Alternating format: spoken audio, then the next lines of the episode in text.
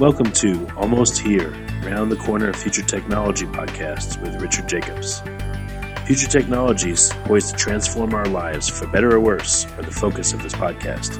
Almost Here means these technologies are now here and starting to be used, or just around the corner, from Bitcoin to artificial intelligence, 3D printing, blockchain, virtual reality, and more.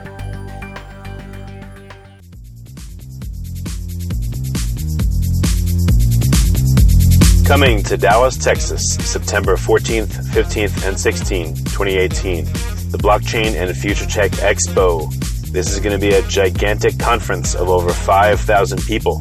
We're going to be talking about blockchain and its applications. We're going to be talking about quantum computing, cybersecurity, artificial intelligence, and several other future technologies that are poised to and actually changing our lives as we speak.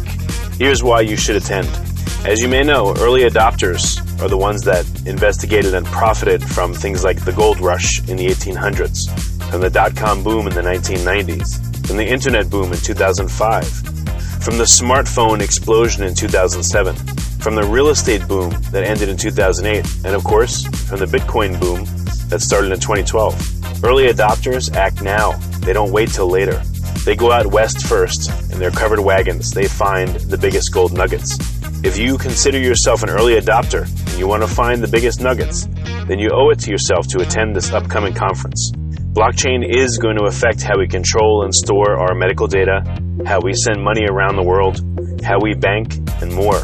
But artificial intelligence, quantum computing, and cybersecurity will play a pivotal role in our lives as well. And that's why our next event, September 14th to the 16th at the Dallas Convention Center, is going to have not only 5,000 plus attendees, but will showcase blockchain, AI, cybersecurity, quantum computing, and more.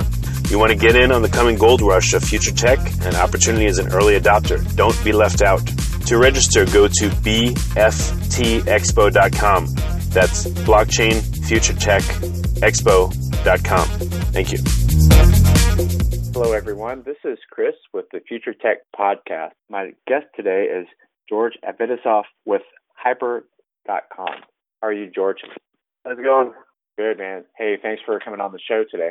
Oh, thanks for having me. Uh, busy Tuesday. Yeah, definitely. So, George, tell us about Hyper and what it does. Uh, sure. So, um, are you familiar with the concept of decentralized authentication? I'm getting there. Tell us more about that. Okay, so the problem that we're solving has to do with how major enterprises are storing user credentials, um, such as biometrics, pins, passwords, and credit card numbers. And for the past, you know, several decades, what companies have been doing is they've been centralizing the storage of user credentials. Uh, so they've been uh, storing everything in a single repository, um, and anytime that repository gets breached, uh, we get headlines like the Equifax hack or Home Depot or LinkedIn or any of these other major breaches. Um, and unfortunately, when these uh, centralized repositories are breached, they impact millions of people because millions of people's credentials are stored in essentially what is a single point of failure. So what we're seeing now is a push from enterprises towards decentralized authentication.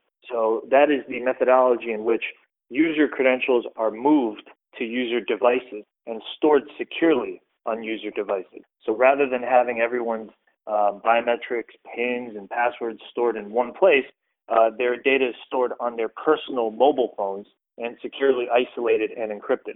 So now hackers have to attack each user one by one rather than attacking the enterprise directly. And that's a really big step forward in security. And it's only possible today because of the biometric mobile devices that people are carrying around. So this is a really exciting paradigm shift in authentication.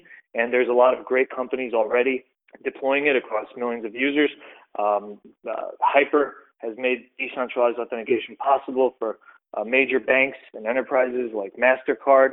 Uh, that's a great use case where uh, mobile payments are secured uh, with decentralized authentication powered by Hyper. Uh, so chances are you may be hyper secured through one of your mobile banking applications and you just don't know it. So we work with some of the large enterprises and financial institutions, and we deploy Hyper to their users through their applications. What are some of the examples? Now, I, I know in the you know in, for iOS devices, for example, they've changed from um, you know the fingerprint sensor over to facial res- recognition. Can you tell us about specific areas where and what specific biometrics are being used on these mobile devices? So yeah, I'll answer that in a couple of uh, parts. So first of all, all these enterprises, as they transition towards biometric from passwords, they're noticing that they need to also uh, change the way they're storing credentials. So you'll you'll talk to a bank and you'll say, "Hey, well, are you deploying Touch ID or have you adopted Face ID from Apple?" And they'll say, "Yes, we have, but we're still sitting on all these credentials. We're still sitting on passwords and millions of users' passwords in one place. So simply uh, adopting biometrics is not is only half the battle.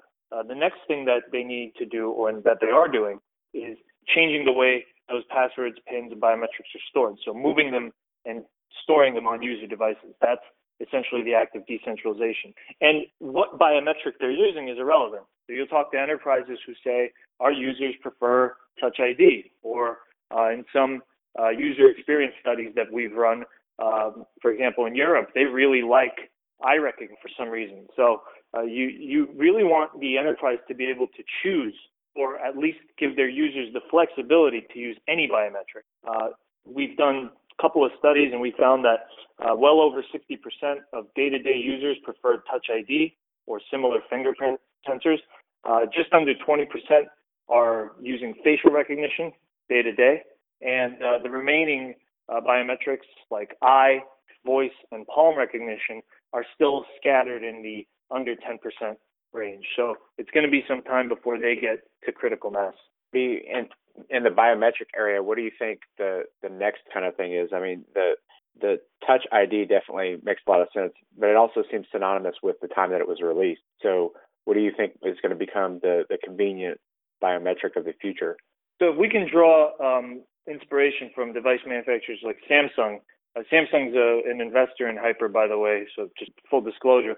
Um, but if we can draw some inspiration from their strategy, you will see that uh, enterprises like manufacturers, device manufacturers, are putting multimodal biometrics on devices. So the Samsung S9, for example, is capable of fingerprint and face recognition, uh, and you're able to use your choice of biometric or uh, you, are able to have multiple biometrics for different experiences. So I think one trend that we're seeing is um, device manufacturers are going to have multiple types of biometrics baked into devices.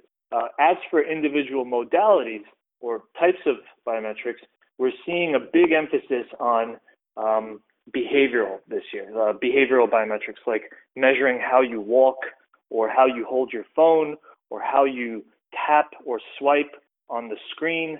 Uh, these are some really cutting edge biometric modalities that haven't been deployed at scale yet, but are definitely picking up steam. So I think we'll see a lot more of the behavioral um, biometrics as time goes on. It's interesting. I, think of uh, you know movies like The Minority Report, where they're you know they're definitely using the the eyes and all the you know all the possibilities that happen with that. And, and I think with with gestures and specific movements, that's that's something that has not even been considered yet. So that's a that's a pretty crazy development. Yeah, you know, touch is more of an active authenticator. So you really have to want to authenticate with Touch ID. You you know that you're authenticating. Whereas face or eye recognition tends to be a passive authenticator. So you know you might not necessarily want to authenticate, but it, it scans your face, then you're in. So that type of user experience presents some challenges for security. Like, do you want this person to accidentally authenticate a ten thousand dollar wire transfer? No. So uh, that's why it's good okay. to have. Uh, that's why enterprises are trying to have multiple types of biometrics integrated into applications. So at least you know we can prevent uh, accidents or fraud or uh, compromised biometrics uh, from being a single point of failure. Yeah, that makes a lot of sense. So you mentioned the the banking uh, side of things and how uh, Hyper is integrated in, into uh, Mastercard, and we don't even see that. What are some other use cases uh, that you're working on? So our primary vertical is the financial services sector. So retail banking, mobile payments, insurance is a really big one, and the reason for that is these companies have a dollar, a quantifiable dollar metric for every fraud and every lost password and every forgotten password that their users deal with. So it's very easy for them to quantify how much money they're losing to fraud and lost passwords and breaches and to basically translate that into a uh, authentication budget. So it's it's kind of an easy ROI driven story when when you work with a company like that and you tell them, look, decentralized authentication can can be saving you seven million dollars a year in password reset, and that is um, you know very appealing to to the enterprise uh, to move away from those types of costs. So I think the FIs um, are the big uh, early adopters. But what we're really uh, starting to see is more IoT use cases. Uh, so over the past year or so, we've seen a lot of interest from major car manufacturers. So uh, uh, connected cars, connected locks, connected homes. Um, and what these companies are trying to do is what I call the biometric IoT or the BIoT. They want to enable decentralized access to connected devices through biometrics. And uh, the, the, the push for that is not just security, but user experience. Uh, these companies don't think that you're going to unlock your car with a password or access your toaster with a pin or something like that. You know, they really want to enable biometric IoT experiences, and decentralized authentication is the path to doing that. Yeah, that's that's interesting. I think of a couple of things that I, I heard um, probably within the last couple of years on on some other podcasts about um, hacking into um, hacking into cars and starting them remotely with with other other means that you know we didn't really think about. So this biometric approach uh, and the decentralized um, relation to it seems like a way to definitely prevent other people from starting your car and stealing your car. Absolutely. You know, when somebody takes your car key, they can get into your car. But if that car key is secured with biometrics and put on your phone, and secured on your mobile phone with decentralized authentication, now it's much more difficult for someone to just use your device to unlock your vehicle. I mean, they actually have to have your biometric, and you know now we're talking about a, a much much different breach. Uh, now we're talking about Minority Report, and I don't want to get into that uh, what happened in that movie. Of course, yeah. So you mentioned the the financial uh, sector and also Internet of Things as well. Um, are there other use cases that you're looking at? You know, uh, retail is starting to pick up steam. I think the retail sector has been kind of, has kind of stagnated, and you read articles about this almost daily about how Amazon's killing the retail sector and they need to innovate and they need to do this and that. And one of the jarring statistics from retail is uh, that they still have over a 60% mobile checkout abandonment rate. So the number of shopping carts abandoned on mobile devices is still well over 60%. I think it's somewhere in the 30s for desktop, which you know it's been kind of the same for the past few years. But for mobile to be that high is alarming. It's, a, it's supposed to be a better experience on mobile. And one of the big reasons for that is, you know, when you're shopping online on a mobile device, you don't want to type in your password, and you don't want to. You know, have you tried typing in a 20 character password with your with your phone? I mean, it's, it gets kind of hectic. Or you know, you'd rather just do it from a desktop, right? So, yeah, definitely. So what we're seeing is retail uh, companies have been uh, definitely uh, growing in urgency. I, I, I don't want to say we've got um, a, a big pipeline of them, but it's definitely starting to appear. And their use case is trying to enable biometric checkout experiences. Uh, whether you're on the desktop or you're on the mobile device, they want you to forget about credit cards, forget about passwords, and just use biometrics to pay for things. Yeah, definitely. So you mentioned um, biometric access with um, all these different sectors, and, and I'm looking at locks and homes as well. What are the first thing I think of is definitely security with that, and so that that seems like a, a no-brainer. What are some things that we may not think of with using uh, hyper in the biometric access to things in your home?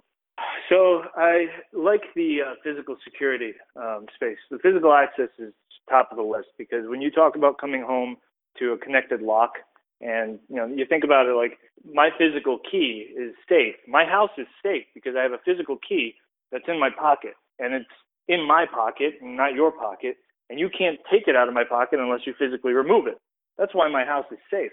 But if you put my key on the internet, well, now it's up for grabs for anyone. So as connected homes look at securing access to the connected home, as the manufacturers look at that topic, the question that they're trying to answer is how do we secure access to the home with a device like the mobile phone that's technically connected to the internet and technically wide open for, for hackers? I mean, you can attack a connected home and steal my digital key and theoretically copy it. That's really scary. You can't do that with my physical key. So, what decentralized authentication offers for the connected home space is the ability to decentralize the storage of digital keys. So, rather than storing them on the cloud, um, you know, where they can be breached, and rather than storing them on the uh, mobile device's operating system, where it can be stolen or hacked, decentralized authentication gives us the ability to move keys to the very root level of the device, the the trust zone it's called on on your mobile device. It's very complex. Uh, it's not easy to uh, describe over the phone, but it's a methodology in which your phone is basically holding a decentralized version of your house key that is remotely inaccessible. You need my phone to access it. Uh, kind of similar to how the FBI needed that phone from the San Bernardino incident to, to physically unlock it. That that's kind of a similar uh, methodology uh, to help you understand. Okay, yeah, very interesting. So you mentioned uh, the cloud side of things. Now that brings up a, an interesting question. It seems like um, probably within the last five years, there's been a big push to you know store your info on the cloud on you know whoever's cloud it happens to be. How do you think the decentralization movement affects the future usage of cloud-based technology? I have a uh, an answer I'd like to give for that is over the past decade or so, we've been centralizing data on the cloud, and we've been uh, centralizing identity on the cloud uh, in many cases, and that's fine. But now we're seeing the impact of that, um, and not just for the cloud. We're seeing the impact of centralizing users' credentials in uh, private data centers. I mean, you know, not everyone that gets breached using a cloud uh, infrastructure. Some major banks have been breached, and it's it's their fault. It's their own uh, private data center that's getting attacked. The point that I'm trying to make is you can still centralize um, applications on the cloud while decentralizing credentials on the device. So you, you can do both of those things in parallel. One does not affect the other. Uh, what we're seeing is the need for moving decentralized credentials away from the cloud and away from the enterprise back to the user's devices. And that hopefully will create a much safer cloud ecosystem. So even if these cloud instances do get hacked, and even if we do see major breaches, at least the risk and the exposure is really minimal, and it, it's not Equifax level of of, of uh, credentials being leaked. Yeah, that's a that's definitely a, a good way to to explain that. So we can still have the technology with the, the cloud, maybe more for app based stuff, but the, the credential side of things is um, literally in our hands or or eyes or face or whatever they decide to use. Yes, no, absolutely. I mean, the, the cloud is great for many things, but not all things. And I think enterprises have really started to realize that. Yeah. So tell tell us a little bit more about where you are with your platform and what uh, companies you'll be working with here in the, the near term. So we recently announced the Series A uh, fundraise um, uh, led by RRE Ventures with um, Mastercard and Samsung uh, also participating. And uh, this year, we've we've got already uh, tens of millions of users hyper secured, which is a really great milestone. Um, that is obviously the result of working with some very large Fortune 500 enterprises who uh, have applications with mil- millions of users on them. Um, and what we'd like to do is keep the ball rolling and focus on consumer authentication. Uh, so by the end of the year, we'd like to see over 100 million users hyper secured. I think that we can reach that milestone and I think that as we continue to grow, we're going to see a lot more uh, uh, verticals, many more diverse verticals um, adopting this technology. Right now, it's still very much in the financial services sector, but you know, as they say, if you can sell to a bank, uh, you can sell to anyone. Yeah, um, I talked to someone recently that mentioned the trust level in banks. Um, it seems like they're they're definitely the uh, the sounding board or the resonating point for everyone. You know, if you you can trust your bank, but you can't trust you know Equifax, or you can trust your bank, but but not this. So that's a that's definitely a, a great proving ground for that. Yeah, banks can't really easily recover from a major breach. I mean, the trust level sinks, and it takes years to work back that PR nightmare. Um, so I think that I, I think that banks are not only making strides in early adoption, but they're really innovating on their customer experiences. And this is just one component of that. You know, this is part of a much bigger story. Uh, and I'm glad that we can work with uh, large banks to, to tell that story. What are some other things you see in that big store developing, maybe in the next two to five years? Uh, for for like customer experiences or real world experiences? Um, let's start with customer experiences. So a lot of banks are working on omni access experiences. So right now, you know, how you log into your bank's website, how you log into your bank's mobile app, and how you authenticate yourself at the branch are three completely different experiences. And they're also three completely different tech stacks. And that is a that is a problem because you know maintaining uh, you know that credential store and maintaining the customer support for those users, and just generally speaking, the headache of having to experience three different uh, identity uh, methodologies as a user is, is something that's been there for years. We've never really thought it was a problem, but we can finally address it and make it better. And Omni Access means you can have you know, one bank mobile app that approves you to the website, approves you to the ATM, approves you to the branch. And if you look on our website, if you go to the biometric ATM section, you can actually see a uh, we have a major partnership with Diebold Nixdorf, uh, who uh, produce ATMs for probably the world's largest ATM manufacturer. And you can see there an experience of uh, how Hyper is empowering decentralized access to biometric ATMs. And that's that's exactly the experience I'm talking about now. Your bank will give you one app that gives you omni access to uh, web, mobile, uh, branch, and ATM experiences, and you don't have to worry about passwords or usernames or any of that. And so that also eventually takes out the the whole bank card as well. So you're just using you know your device or you're using a biometric rather than pulling out a card with a chip on it that can also be stolen. Oh yeah, absolutely. I mean, cards are just another type of credential. I mean, did you hear about the Orbitz breach last week? I did not. Orbitz uh, got breached for 800,000 uh, user credit cards, and, and that's just another example that you know it doesn't doesn't have to be passwords, it doesn't have to be facial recognition, it doesn't have to be pins. Even the credit card itself is a credential that can be reused, can be stolen, and what these banks and uh, payment companies, Mastercard, for example, is a great example. They're trying to get away from the credit card. They're trying to get away from the card entirely. And uh, if you've noticed, one one really interesting thing is um, Mastercard, especially, has dropped the capital C from their logo. So if you look at the new logo, it's no longer a capital C, and it's it's not something that you immediately notice, but that's a testament to their strategy of moving beyond credit cards. I mean, they're incredibly innovative. They're way out ahead of some of the other credit card networks, and you know that just is one small example of how these companies are uh, strategizing a push away from credit cards. That is very interesting. I'm, I'm looking forward to taking a look into that. So, George, what do you think is kind of on the horizon for uh, Hyper and the next same probably same question next two to five years i'd like to see more uh, well look we we're going to execute on our strategy for um, you know continuing growing hyper across the fortune 500 but i'd like to see more diverse use cases especially across the iot i would love to um, secure the connected car at scale you know so uh, getting uh, connected cars on the road uh, that are capable of decentralized authentication is very important to me um, and the team here. And the reason is, you know, this is not something that should be connected to the internet, in our opinion. But you know, as long as it's going to be, we should make sure that it's done securely. Uh, so I think we're going to take a big focus on connected vehicles and physical access, and uh, that will hopefully prevent the IoT uh, nightmares that a lot of a lot of the people are uh, I call them alarmists. you know, they they're not wrong. That the IoT nightmares that they talk about are very real and very possible, and hopefully we can prevent some of them. Excellent. So, George, where can people find out more about you, and where can they find out more about Hyper?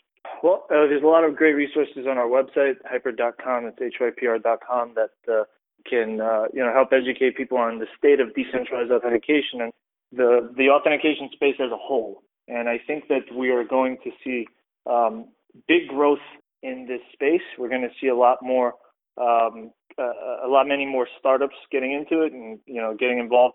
And I would recommend people, uh, you know, get involved in uh, you know pushing their companies to adopt biometrics, to move away from centralized credentials, and you know hopefully together we can prevent the next Equifax from happening. Excellent. Any final thoughts that you want our listeners to know before we wrap up today? Um, if your bank is not decentralizing your passwords, at least make a really strong one because you know it is very much in your power to make a long, complex password. It's inconvenient, and you know you're going to have to deal with it for some time. But um, Hyper is uh, is coming for that password, and we'll be getting rid of it soon. So just hang in there. Great. Hey George, thanks so much for joining us today. Uh, thank you so much. Uh, you have a great week, and um, you know, looking forward to the podcast. Yeah, definitely. George Avetisov with Hyper.com. Coming to Dallas, Texas, September 14th, 15th, and 16th, 2018, the Blockchain and Future Tech Expo. This is going to be a gigantic conference of over 5,000 people. We're going to be talking about blockchain and its applications. We're going to be talking about quantum computing, cybersecurity, artificial intelligence, and several other future technologies that are poised to and actually changing our lives as we speak. Here's why you should attend. As you may know, early adopters are the ones that investigated and profited from things like the gold rush in the 1800s, from the dot com boom in the 1990s, from the internet boom in 2005, from the smartphone explosion in 2007, from the real estate boom that ended in 2008, and of course, from the Bitcoin boom that started in 2012. Early adopters act now, they don't wait till later. They go out west first, in their covered wagons, they find the biggest gold nuggets. If you consider yourself an early adopter and you want to find the biggest nuggets, then you owe it to yourself to attend this upcoming conference. Blockchain is going to affect how we control and store our medical data, how we send money around the world, how we bank, and more but artificial intelligence, quantum computing, and cybersecurity will play a pivotal role in our lives as well. And that's why our next event, September 14th to the 16th at the Dallas Convention Center, is going to have not only 5,000 plus attendees, but will showcase blockchain, AI, cybersecurity, quantum computing, and more. You want to get in on the coming gold rush of future tech and opportunity as an early adopter. Don't be left out. To register, go to bftexpo.com that's blockchain future tech expo.com. Thank you. You have been listening to Almost Here, Around the Corner Future Technology podcast with Richard Jacobs. Subscribe to this podcast, post a review to discover more future technologies that are poised to transform our lives for better or worse, such as Bitcoin, artificial intelligence, 3D printing, blockchain, virtual reality, and more.